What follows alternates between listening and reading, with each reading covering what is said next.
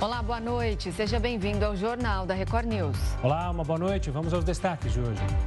Vacina contra a dengue vai ser distribuída para 521 municípios brasileiros e país será o primeiro a disponibilizar o imunizante na rede pública de saúde.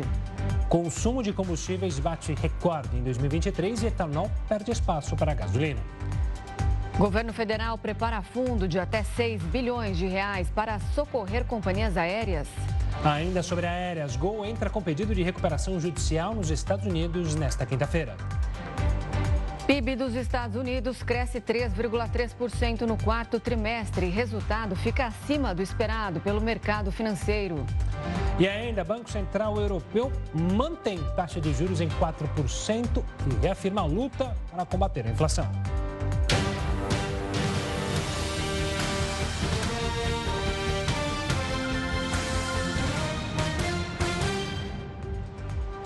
O consumo de combustíveis bateu recorde no ano passado. De acordo com a Agência Nacional do Petróleo, Gás e Biocombustíveis, em 2023 foram consumidos 129 bilhões de litros de combustíveis. O número representa uma alta de quase 5% na comparação com o ano anterior. O levantamento ainda apontou que o consumo de gasolina chegou a 62 bilhões de litros, um crescimento de 7%.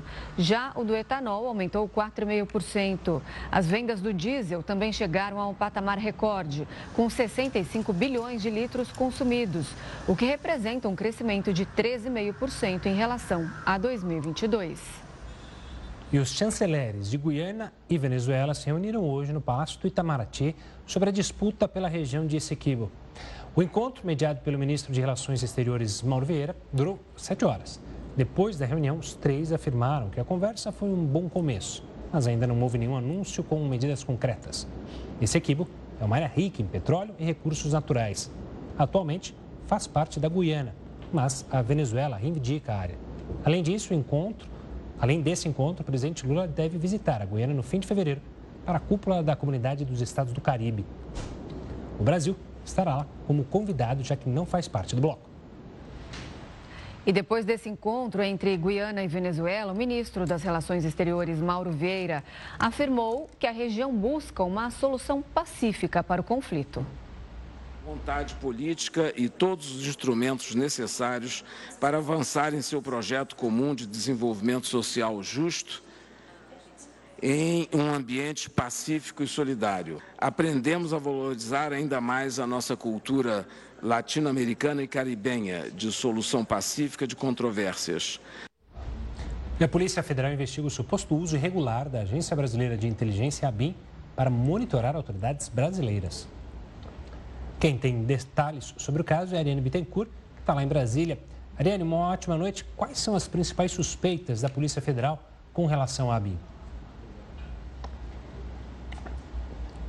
Boa noite a você, a Renata, a todo mundo que está nos acompanhando aqui na Record News. A suspeita da Polícia Federal é de que havia uma espécie de ABIN paralela, que usaria então um aparelho de espionagem chamado de First Mile, de forma irregular, para espionar sem autorização da Justiça diversas autoridades públicas nos últimos anos. A Polícia Federal deflagrou hoje então essa operação, que foi batizada de Vigilância Aproximada, com cumpriu 21 mandados de busca e apreensão aqui em Brasília, também em Minas Gerais e no Rio de Janeiro, e cumpriu medidas cautelares, afastando 7 policiais federais das suas atividades, porque são eles os suspeitos de integrarem o que a Polícia Federal chamou de organização criminosa. Dentre os alvos dessa operação deflagrada hoje, operação que inclusive é desdobramento de uma outra que foi deflagrada em outubro do ano passado,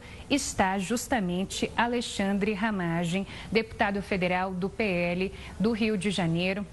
Ele que então é candidato à Prefeitura do Rio de Janeiro e que era o diretor, o chefe da ABIN, Agência Brasileira de Inteligência, durante a gestão de Jair Bolsonaro. A suspeita é de que tudo isso tenha acontecido com a anuência e sob o comando de Ramagem, que inclusive hoje não prestou depoimento à PF, mas veio a público negar toda e qualquer acusação, disse que jamais teve acesso, inclusive, às senhas desse software chamado do First Mile e que não tem qualquer tipo de relação com ações ilícitas. Segundo a Polícia Federal, foram então invadidos computadores e celulares de jornalistas, autoridades. Eu posso citar, por exemplo, o ex-presidente da Câmara dos Deputados, Rodrigo Maia, ex-governador do estado do Ceará e atual ministro da Educação, Camilo Santana, e também os ministros do Supremo Tribunal Federal, Alexandre de Moraes e Gilmar Mendes. Todos esses teriam sido alvos, então, dessa espionagem irregular a partir desse aparato que foi comprado com dinheiro público, pouco mais de 5 milhões de reais, e fabricado por uma empresa israelense.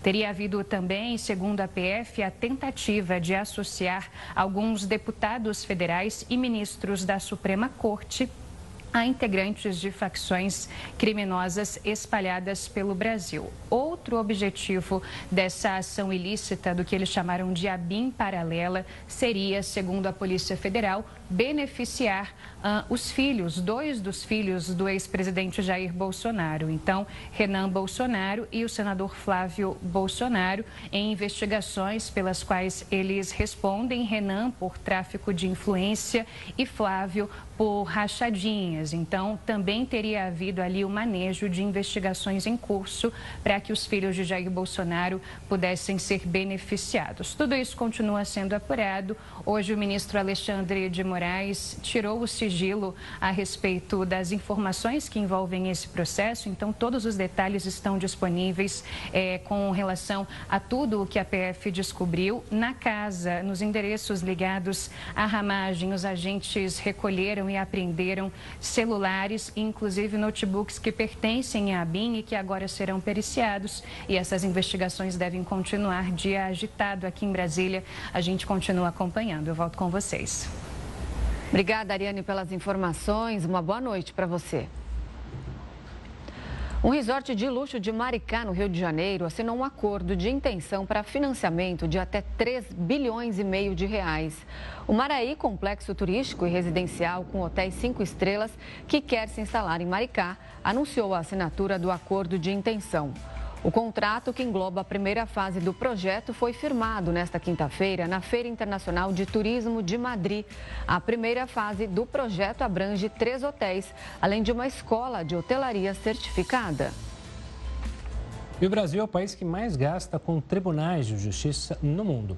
Segundo o levantamento do Tesouro Nacional, o gasto consome 1,6% do PIB. Esta porcentagem é recorde entre 53 países analisados pelo órgão do Ministério da Fazenda. A média internacional é de 0,4%, ou seja, o Brasil gasta 4 vezes mais.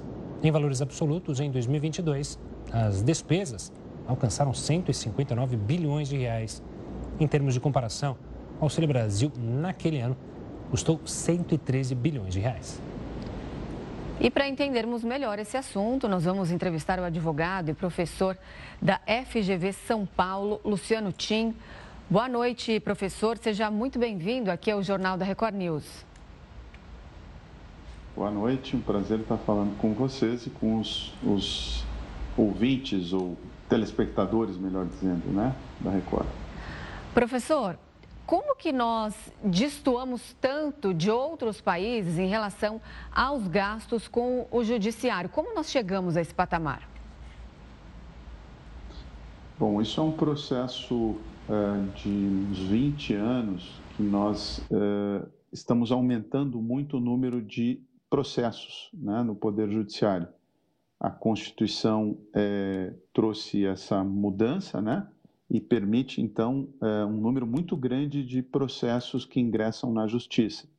E aí, hoje, o Brasil é o campeão, também isso é preciso dizer, além do custo, né, que vocês mencionaram, nós também somos campeões em processos. E aí o contribuinte precisa subsidiar todo esse grande volume de processos. Nós chegamos a isso, então, porque a Constituição ampliou muito os direitos, o Poder Judiciário cresceu muito em razão disso, se criaram muitas faculdades de direito, existe um número exagerado de advogados, ou até antes disso, de faculdades de direito no Brasil. Forma-se muita gente, as pessoas são ensinadas na faculdade de direito a litigar, Na média, os juízes e juízas não seguem os precedentes fixados pelas cortes, o que acaba aumentando, então, desnecessariamente o número de processos. E assim nós chegamos a esse grande número de processos e um custo que vocês mencionaram exagerado, né? Além desse 1%, 1,6% do PIB que vocês mencionam, também a gente pode mencionar que no orçamento da União, o Poder Judiciário Federal, ele chega a custar mais de 100 bilhões de reais. E a gente gasta em saneamento básico 1 bilhão, né, de reais. Significa que a gente gasta 100 vezes mais em disputas do que em saneamento básico. Transferências da União no campo da educação básica, por exemplo, não chega a 20 bi. Então, a gente precisa racionalizar o sistema público de distribuição de justiça. Professor, pegando essa linha, eu vou fazer acho que duas perguntas em uma. A primeira, você falou, né, do alto número de universidades, de faculdades de direito, e eu pergunto se esse gasto excessivo também tem a ver com a nossa sociedade, que coloca tudo para a justiça, até temas que não necessitariam irem para a justiça, e o que acarreta em números de processos maiores, defasagem de juízes para lidar com tantos processos. E se algo que a justiça tem tentado realizar no Brasil, câmaras de arbitragem, mediação, podem auxiliar a justamente a diminuir os gastos com a justiça brasileira? Excelente ponto.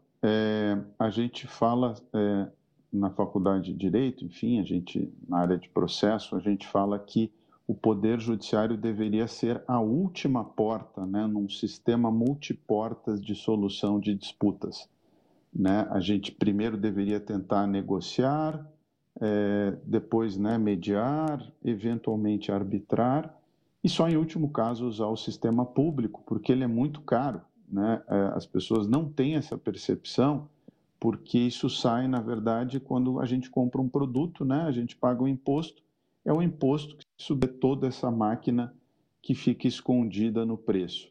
Então, a gente poderia apostar mais, sim, em métodos consensuais, que a gente chama, de solução de disputas, mas também passa pela própria racionalização do sistema público e a necessidade de seguirmos precedentes.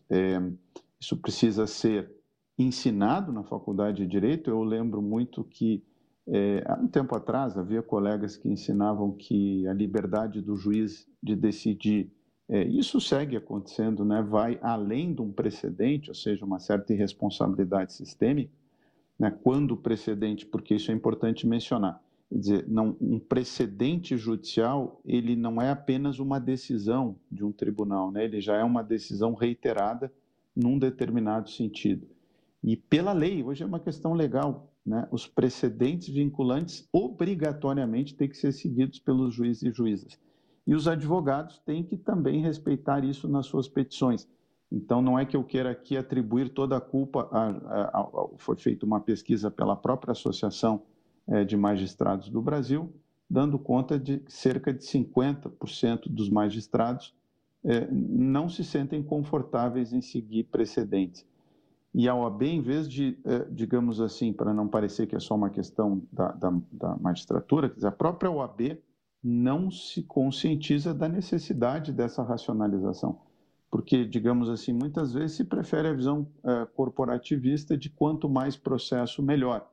E na área jurídica não tem a mesma tradição de outras áreas de fazer conta, né? De ver qual é o impacto disso, e o impacto é muito alto.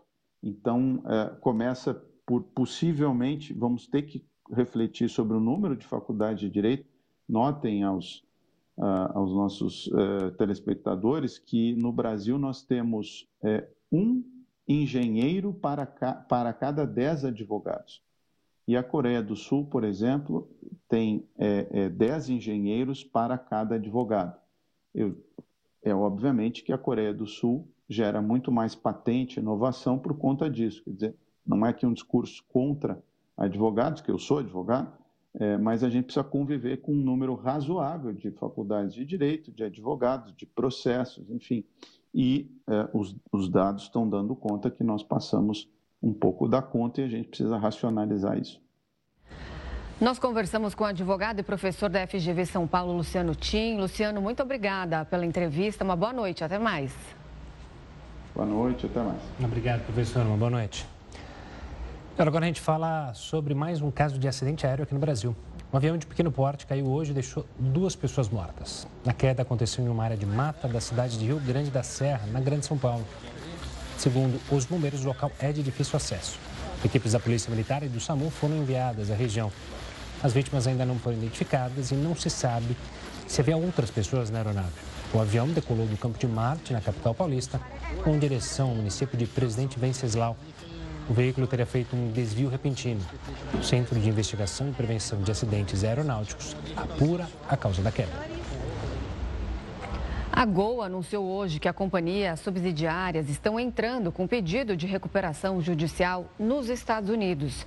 Agências de risco estimam que a dívida da empresa é de 20 bilhões de reais. De acordo com a Gol, a decisão foi tomada para fortalecer a posição financeira da companhia. A empresa também afirmou que todos os voos estão operando conforme o programado e as passagens aéreas e as reservas permanecem em vigor. Em um comunicado, a companhia aérea afirmou que vai iniciar o processo de recuperação nos Estados Unidos. Esse tipo de procedimento é utilizado para levantar capital, reestruturar as finanças e fortalecer operações comerciais no longo prazo, enquanto as marcas continuam operando normalmente. O pedido foi feito no Tribunal de Falências dos Estados Unidos para o Distrito Sul de Nova York. A Gol quer fazer um financiamento de 950 milhões de dólares. E ainda sobre as companhias aéreas, o governo estuda um fundo para financiar o setor. De acordo com o ministro de Portos e Aeroportos, Silvio Costa Filho, deve ser disponibilizado um valor entre 4 e 6 bilhões de reais para empréstimos para as companhias aéreas brasileiras. As operações serão realizadas pelo BNDES. Costa Filho ainda destacou que o setor não recebeu ajuda durante a pandemia de Covid-19, quando as companhias ficaram praticamente sem operação. O dinheiro poderá ser usado para ampliar investimentos, refinanciar dívidas e compra de aeronaves. E quem vai nos explicar mais sobre essa medida para auxiliar as empresas aéreas é Henrico Cosolino, especialista de análise técnica e sócio da Levante Investimentos. Olá, Henrico, seja muito bem-vindo. Muito obrigado, boa noite a todos. Bom, eu quero começar te perguntando por que a Gol, assim como fez a Latam há pouco tempo, está entrando com esse pedido de recuperação judicial nos Estados Unidos. Quais são as diferenças aí que as empresas recorrem à legislação americana e não brasileira? Perfeito. Bom, existem alguns critérios, né, para a companhia aérea poder pedir essa recuperação judicial lá fora, né? No caso da Gol, apesar de a sua grande parte, né, dos voos, aí, mais de 200 mil voos aqui no Brasil, cerca de 10 mil voos lá fora, né? Então, apesar de grande parte da operação ser aqui, ela pôde, né, pedir esse pedido de recuperação judicial lá fora, dado que a maioria dos credores, né, principalmente aqueles que não têm garantias ali nos seus empréstimos, né, e nos títulos de vencimento até 2025, se localizam lá, né? E existem algumas pequenas diferenças ali entre a recuperação judicial e chamar o capítulo 11 que no caso a Gol acabou preferindo, né, uma vez que a grande preocupação da companhia era continuar operando, né, continuar com suas atividades, continuar com os aviões, né, dos lessores, sem que esses aviões fossem tomados, né? Então, isso foi uma parte importante, foi um trabalho extenso, né, anunciado ali pela companhia, contratando parceiros, né, técnicos, para escolher aquilo que fosse melhor para a companhia, para os credores, e ela anuncia aí hoje esse pedido de recuperação judicial lá fora, né? Então, para quem está preocupado com se comprou passagem aérea, se vai viajar ou não, Gol continua operando, vai continuar voando normalmente. Henrico, falando, antes de mais nada, uma boa noite. Falando desse fundo que o governo anunciou, e para tentar entender, o ministro fala justamente sobre a falta de apoio durante a pandemia de Covid-19.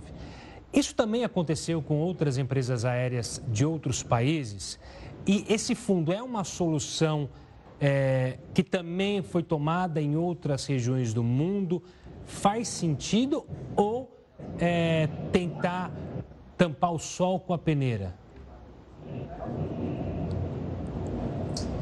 Perfeito, Gustavo, complementando, né, engraçado, né, esse pacote ser anunciado, né, como comentava agora com a Renata e com os telespectadores, né, justamente, né, após esses mais um pedido, né, de recuperação judicial de uma companhia que opera no local. Fato, né, de fato, a pandemia atrapalhou bastante, né, a tomada de crédito das companhias, a execução, né, dessas dívidas, realocação de prazos e preços, né, que os lessores, obviamente, não aceitaram, né, culminando, né, nessa solicitação de pedido da Gol ou de outras companhias aéreas, mas... Se a gente voltar um pouco, né, ou talvez se a gente tivesse mais tempo, voltasse em todo o histórico, né, de investimento no setor, eu acho que é isso que acaba culminando, no final das contas, né, nesses processos tão recorrentes, né, de recuperação judicial. Né? Na mudança do governo atual, né, sem fazer juízo de política, que não é ideia, mas é comentar, né, sobre...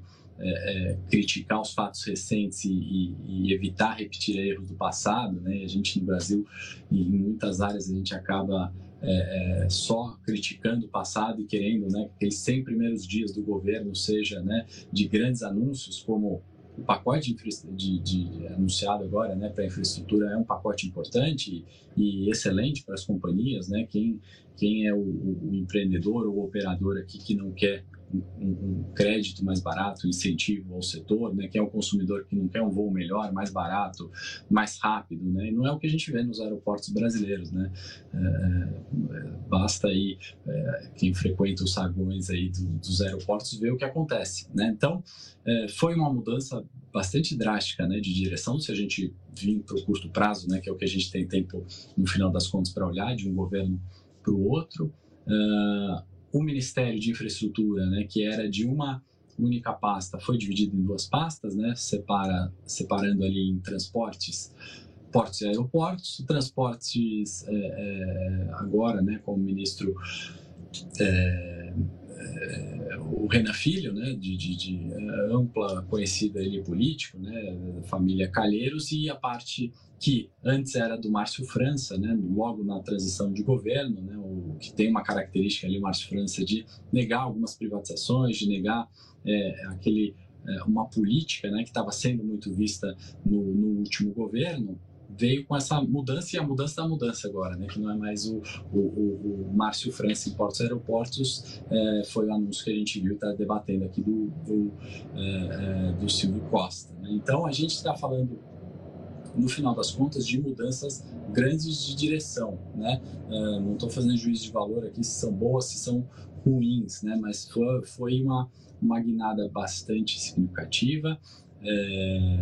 A gente precisa de investimento maciço em infraestrutura, isso não foi feito, né, no nosso longo prazo no Brasil, e é isso que a gente vê: lotações nos aeroportos, ausência de voos, demanda, né, crescendo aí em 15% do último ano, as imagens aí estão mostrando, né, as famosas filas ali no saguão, remarcar voo, tudo isso, né, é parte do nosso custo Brasil, que sem dúvida afeta a companhia, né, a aérea e no geral. Então, esse investimento ele é importante, ele pode ser muito positivo, é necessário investimentos no setor, mas essa guinada muito grande, às vezes essa necessidade de um novo governo, né, mostrar naqueles 100 primeiros dias medidas drásticas, né, da água para o vinho, podem eventualmente sair pela culatra, né? E algumas discussões ali que aí eu posso aqui, né, talvez dar a minha opinião, que eu discordo, né, da questão de controlar preços de querosene, né,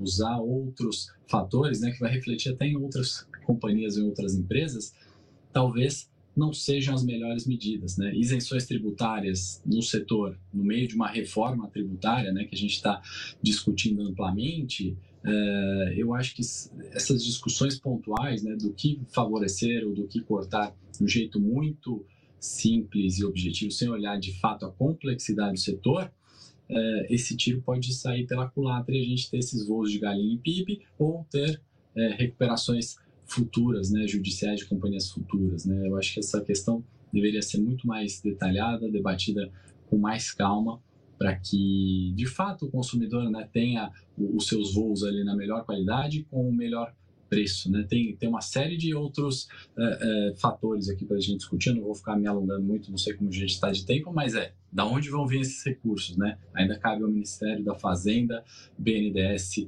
falar sobre isso. A gente tem que aguardar, se não me engano, 10 dias, pelo que o ministro anunciou hoje. Tem o outro programa do Lula, né, do Voa Brasil, de passagens de R$200. Tudo isso pode ser interessante, né? Mas a chave é da onde vão vir esse recurso e qual que é, de fato, a melhoria da nossa infraestrutura brasileira que isso vai gerar. Tá certo, então. Vamos aguardar. Henrico, obrigada pela sua participação. Uma boa noite. Obrigado. Boa noite. Boa noite. Depois de um dia de greve, a Justiça da Argentina revogou 6 artigos da reforma trabalhista. Uma juíza na Argentina decidiu revogar 6 artigos da reforma trabalhista proposta pelo presidente Javier Milei em dezembro, poucos dias após assumir o poder. Segundo a imprensa local, foram declarados nulos os artigos 73, que afirma que contribuições sindicais só devem acontecer caso o trabalhador permita, 79, com regras para negociação coletiva, 86, que acaba com o acordo coletivo de trabalho, 87, que mantém assembleias sindicais dentro das empresas, 88, que prevê punição para quem impedir o funcionamento de um estabelecimento. E, por fim, o 97, que determina a prestação de serviços mínimos para atividades afetadas por conflitos sindicais. Apesar da decisão, a juíza afirmou que os artigos vão ser considerados válidos caso a reforma trabalhista seja aprovada pelo Congresso. Segundo ela, o Decreto Nacional de Urgência não poderia ser usado para mudar a lei trabalhista. A revogação veio enquanto a Argentina vivia um dia de greve geral. Convocada por centrais sindicais, a paralisação atingiu diferentes setores e levou milhares de pessoas às ruas. A polícia municipal afirmou que 130 mil argentinos participaram das manifestações. Já o governo diz que foram 40 mil e a Confederação Geral dos Trabalhadores, que organizou o ato, contabiliza 600 mil pessoas. O Banco Central Europeu manteve as taxas de juros inalteradas no patamar recorde de 4%. Com a decisão, a taxa de refinanciamento ficou em 4,5% ao ano e a taxa de empréstimos em 4,75% no continente europeu. Após a medida, as taxas seguem inalteradas desde setembro de 2023 em níveis historicamente elevados. Em um comunicado oficial, o Conselho da entidade afirmou que a decisão segue a tendência decrescente da inflação oficial do continente. PIB dos Estados Unidos cresce 3,3% no quarto trimestre e resultado fica acima do esperado. É o que a gente fala já já aqui no Jornal da Record News.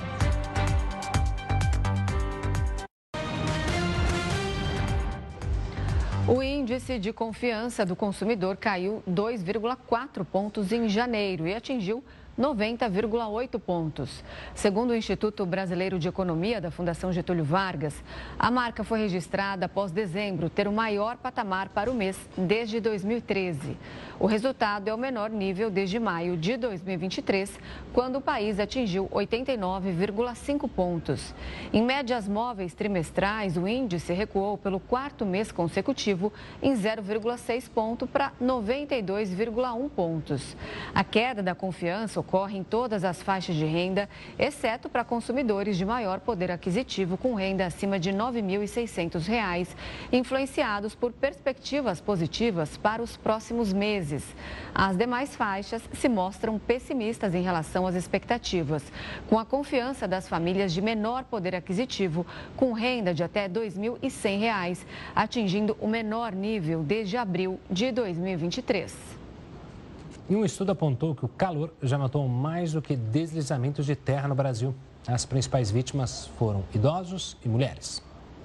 Uma pesquisa inédita apresentou dados sobre o aumento da temperatura e as consequências disso no Brasil. O estudo foi feito por pesquisadores de 7 universidades e instituições brasileiras e portuguesas. Segundo a publicação, nos anos de 2010, o país contabilizou entre 3 e 11 ondas de calor por ano. Na década de 1970, esse número variava entre 0 e 3.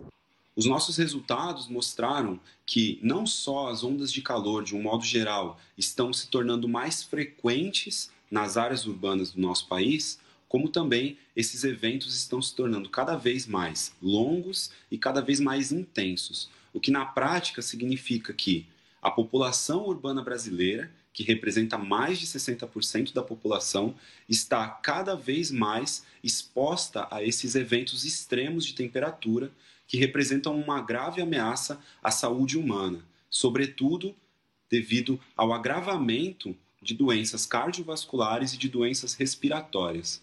Entre 2000 e 2010, os eventos duraram entre 4 e 6 dias. Nas décadas de 1970 e 1980, a duração era de 3 a 5 dias. E esse crescimento de intensidade do calor trouxe consequências trágicas no país. Pelo menos 48 mil brasileiros morreram por causa do aumento de temperatura entre 2000 e 2018. O número é bem superior aos óbitos por deslizamento de terra, por exemplo. Segundo o levantamento do Instituto de Pesquisas Tecnológicas, entre 1988 e 2022, mais de 4 mil pessoas faleceram no país como consequência dos deslizamentos. Nesse sentido, o nosso trabalho aponta para a necessidade de políticas públicas de adaptação, de criação de sistemas de alerta precoce durante eventos de onda de calor e de medidas que aliem a defesa civil, o sistema de saúde, o sistema de transporte e diversos outros setores da nossa sociedade. Para chegar ao número de vítimas, os pesquisadores analisaram mais de 9 milhões de registros de óbitos. O que nós observamos foi que as pessoas pretas e pardas, as mulheres, os idosos e também aqueles com o menor nível de escolaridade foram mais vulneráveis aos eventos de onda de calor. Esse resultado ressalta a importância do debate sobre racismo ambiental e sobre justiça ambiental no contexto das mudanças climáticas induzidas pela ação humana. E essa tendência de mortes por causa do calor não é exclusiva do Brasil. De acordo com um levantamento da Organização Mundial da Saúde e da Organização Mundial de Meteorologia, as altas temperaturas matam ao menos 15 milhões de pessoas todos os anos no mundo. Uma nova praga ameaça a produção de café no Espírito Santo e na Bahia. O alerta foi feito por pesquisadores do Instituto Capixaba de Pesquisa, Assistência Técnica e Extensão Rural, o INCAPER. A praga é identificada como uma nova espécie de cochonilha em lavouras de café no norte do Espírito Santo e no sul da Bahia, os maiores produtores da variedade Conilon no Brasil. A cochonilha é uma praga que assombra plantas, podendo deixá-las fracas ou até exterminá-las completamente. O alerta do Instituto é urgente, uma vez que o problema pode afetar toda a cadeia de produção e alterar até a dinâmica de preços do grão, tanto para consumo interno quanto para exportação. De acordo com um dos engenheiros agrônomos do INCAPER, responsáveis pelos resultados, o que mais chamou a atenção foi o rápido aparecimento da praga em algumas plantações no Espírito Santo. Em anos anteriores, segundo ele, não houve ocorrências desse tipo de cochonilha e os atuais prejuízos às plantações de café preocupam produtores que vivem dessa atividade econômica. Obviamente que não é motivo para pânico, no setor cafeeiro, porque trata-se de uma ocorrência, primeiro, numa condição ambiental atípica para o período, segundo, que também existem métodos de controle para este inseto. No Brasil já houve registros de pelo menos outras 16 espécies da praga, mas os técnicos da entidade alertaram para uma contenção rápida para que ela não se proliferasse de forma acelerada, devido às variações climáticas. Mais comum no tipo Conilon do café, a cochonilha afeta o fruto, o caule, os ramos e as folhas. Com isso, o combate à praga fica mais complicado. De acordo com a nota técnica divulgada, por causa do calor acentuado, as condições ambientais se tornaram mais propícias para que a praga se proliferasse com mais facilidade. Mas apesar da preocupação com a praga, o otimismo do setor permanece. Depois de atingir em 2023 um recorde histórico de exportação de mais de R$1 bilhão só na categoria de cafés e derivados, o Espírito Santo Santo deve fechar 2024, com resultado ainda melhor no mercado cafeeiro. A estimativa feita pela Companhia Nacional de Abastecimento prevê ainda que a safra de café no estado em 2024 deve crescer 15,4%, índice que representa quase o triplo do previsto para o país, que tem aumento estimado em 5,5%. As exportações do agro, como um todo no Espírito Santo, também tiveram recorde em 2023, somando 2,1 bilhões de dólares, o que equivale a 10 bilhões e meio de reais. Só o café responde por 48,4% do total, seguido pela celulose, que soma 36,3%. E agora recebemos o entomologista e pesquisador do INCAPER, Renan Batista Queiroz, que está monitorando essa praga nas plantações de café. Renan, uma boa noite, obrigado pela participação aqui conosco. Eu queria entender, primeiro, se essa praga os agricultores, o pessoal que trabalha com o café, já tem possibilidades de manejo, já entende essa praga, do controle e também do combate a ela, ou ela é uma praga que tem uma dificuldade a mais para justamente conseguir tirar ela das lavouras? Boa noite a todos que nos assistem. Um prazer estar participando aqui com vocês. Então, essa é uma praga que ela já ocorria no café, né? Não é uma praga, vamos dizer assim, nova, mas a infestação na qual essa praga ocorreu nesse ano que chamou muito a atenção, né, de nós pesquisadores, né, extensionistas, produtores rurais. Em relação à estratégia de manejo, né, a gente já tem algumas estratégias que são adotadas para outras cochonilhas, porque o produtor de café conilon, né, ao longo dos anos, ele já tem algumas pragas que causam esse prejuízo ao produtor. Então, ele já consegue identificar essa praga, consegue traçar estratégias de controle.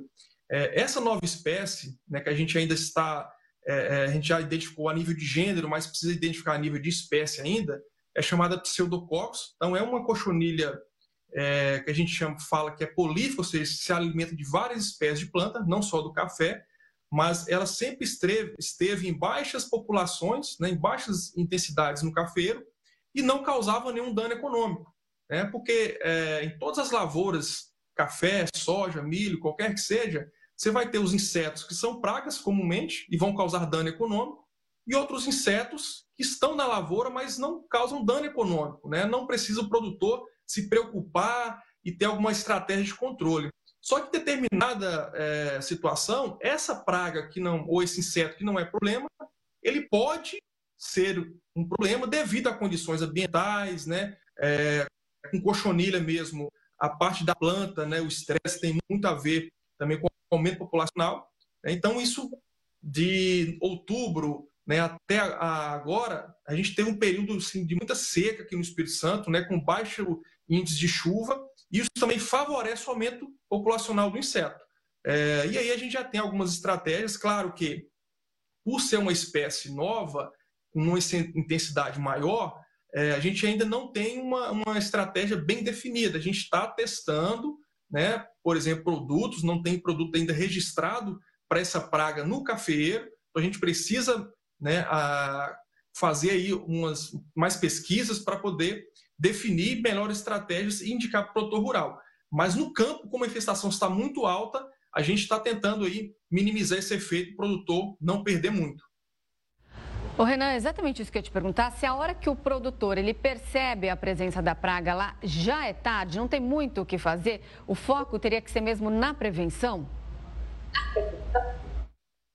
Excelente pergunta, porque nós que trabalhamos com essa parte de manejo de pragas, a gente fala muito sobre monitoramento. O que é o monitoramento?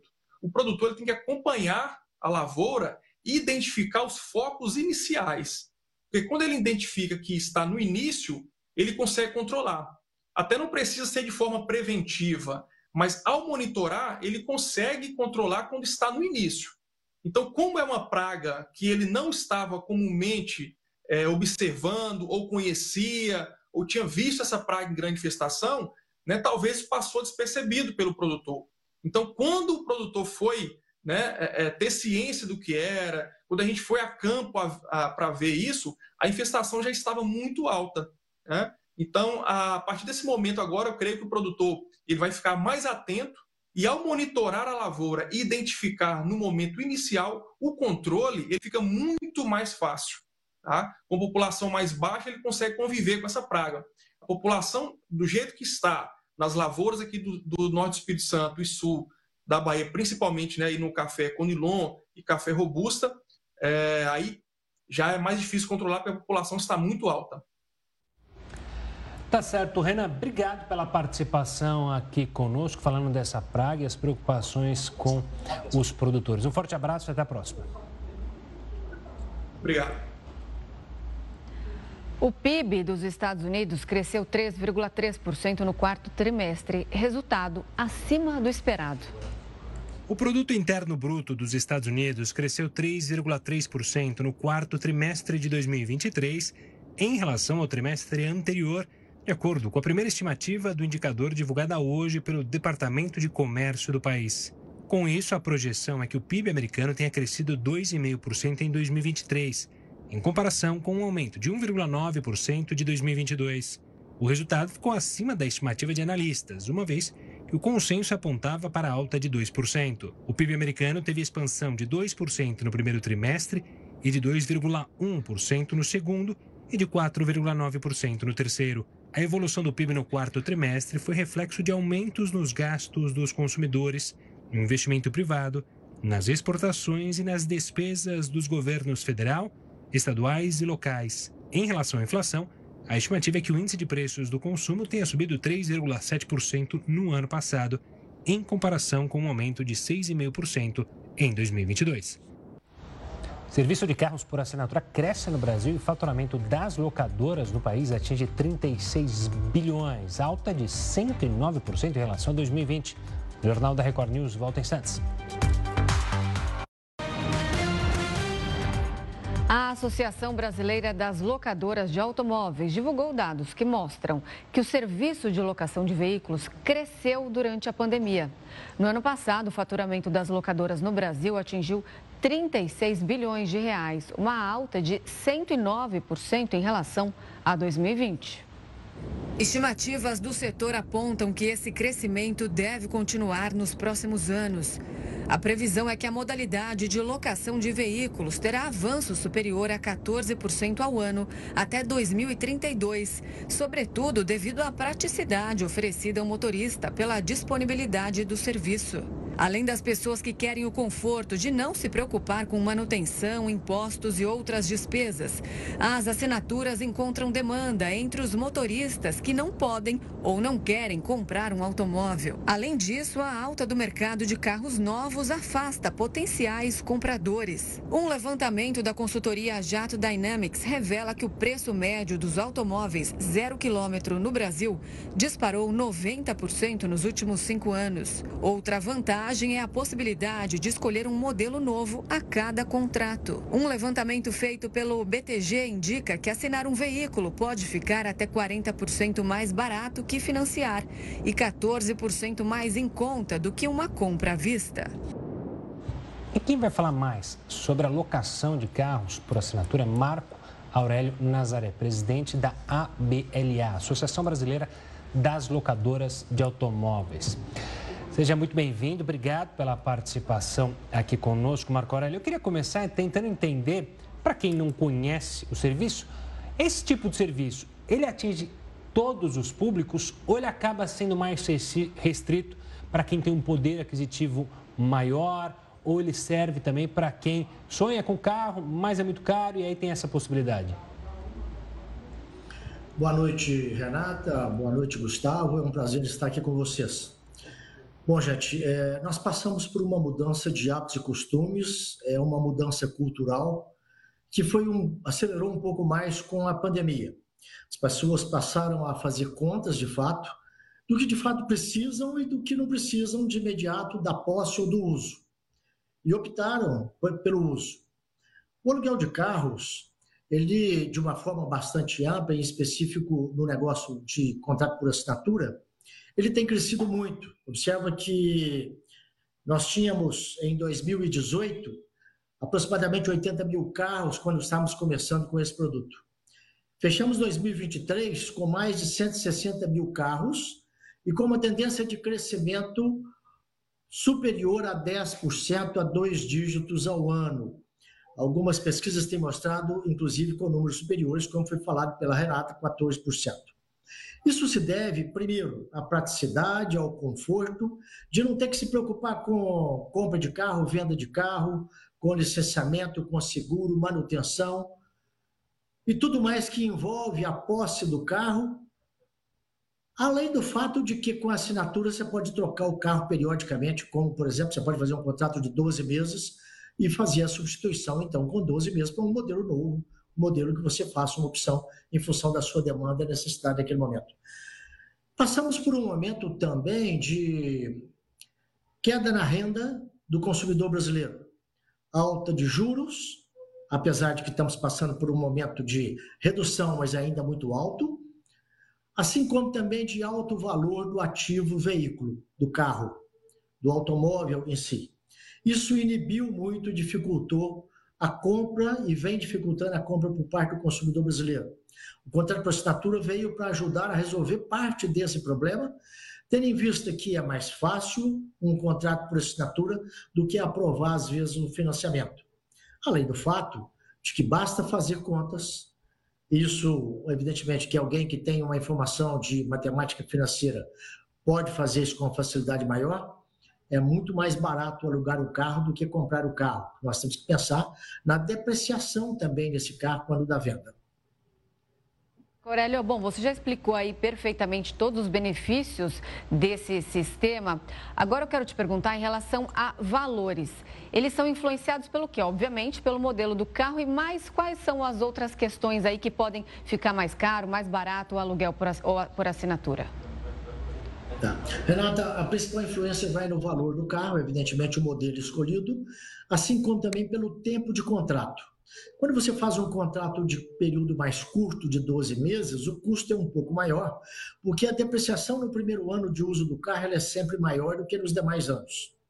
Quando você faz um contrato de médio prazo, vamos colocar aí a partir de 24 meses a 36 meses, essa depreciação fica diluída e, evidentemente, que o carro tem um custo menor no contrato por assinatura. Nós temos que pensar também que, em função do modelo do carro, impacta muito a depreciação desse carro, se é um carro de fabricação nacional, um carro de entrada, ou se é um carro de um valor agregado maior, um SUV superior, ou mesmo um carro importado. O custo de manutenção tem uma expressão significativa, assim como o licenciamento, o seguro e o próprio risco da utilização do veículo, o custo de reparo no caso de um sinistro. Tá certo, Marco Aurélio. Obrigado pela participação aqui conosco, pela explicação sobre esse serviço que tem caído no gosto de algumas pessoas. Um forte abraço e até a próxima. Eu que agradeço, uma boa noite, muito obrigado, estamos sempre à disposição. Boa noite. Vacina contra a dengue vai ser distribuída para 521 municípios brasileiros. É o que você confere logo depois do intervalo. O Jornal da Record News volta já já.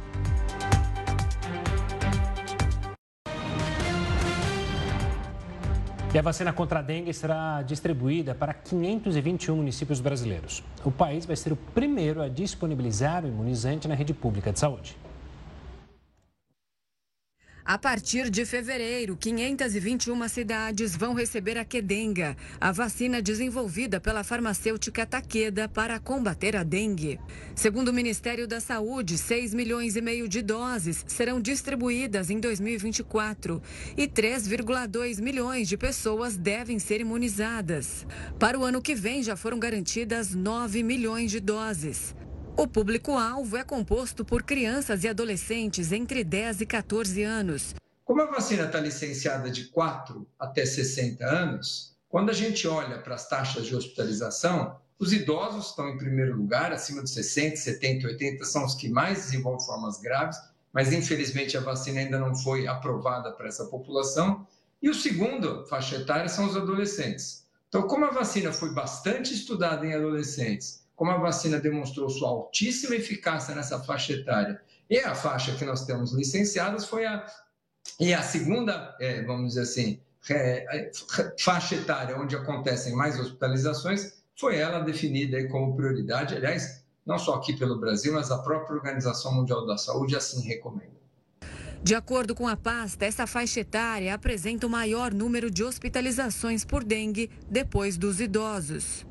A escolha das cidades que vão receber o imunizante foi feita com base em municípios com mais de 100 mil habitantes e com alta transmissão de dengue. Com isso, o Brasil vai ser o primeiro país do mundo a ofertar a vacina na rede pública de saúde. O imunizante oferece proteção contra os 4 sorotipos de dengue e pode ser aplicado em quem ainda não teve a doença. O esquema vacinal inclui 2 doses com intervalo de 3 meses entre elas.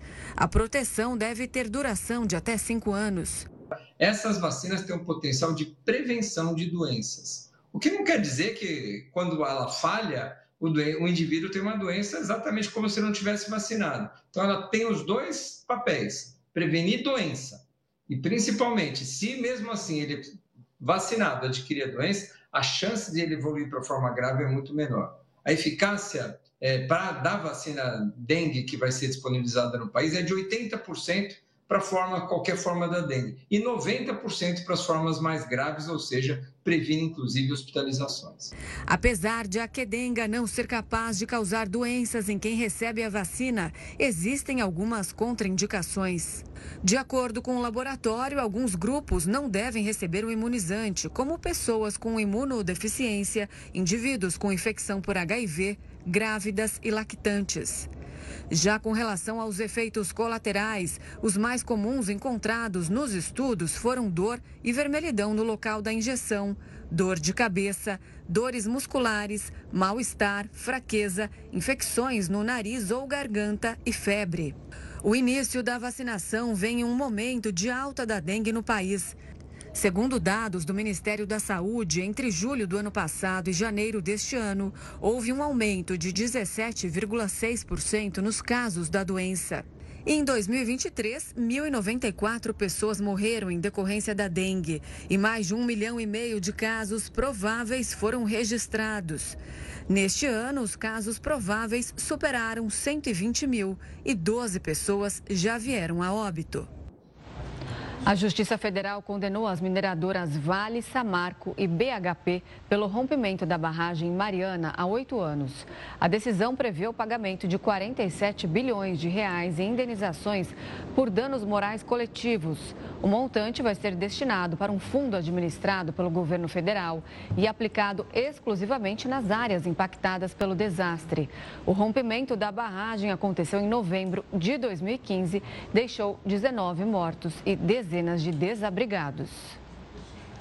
O Jornal da Record News fica por aqui. Muito obrigada pela companhia. Tenha uma ótima noite. Fique agora com o News das 10 com o Rafael Algarte. Tchau, tchau.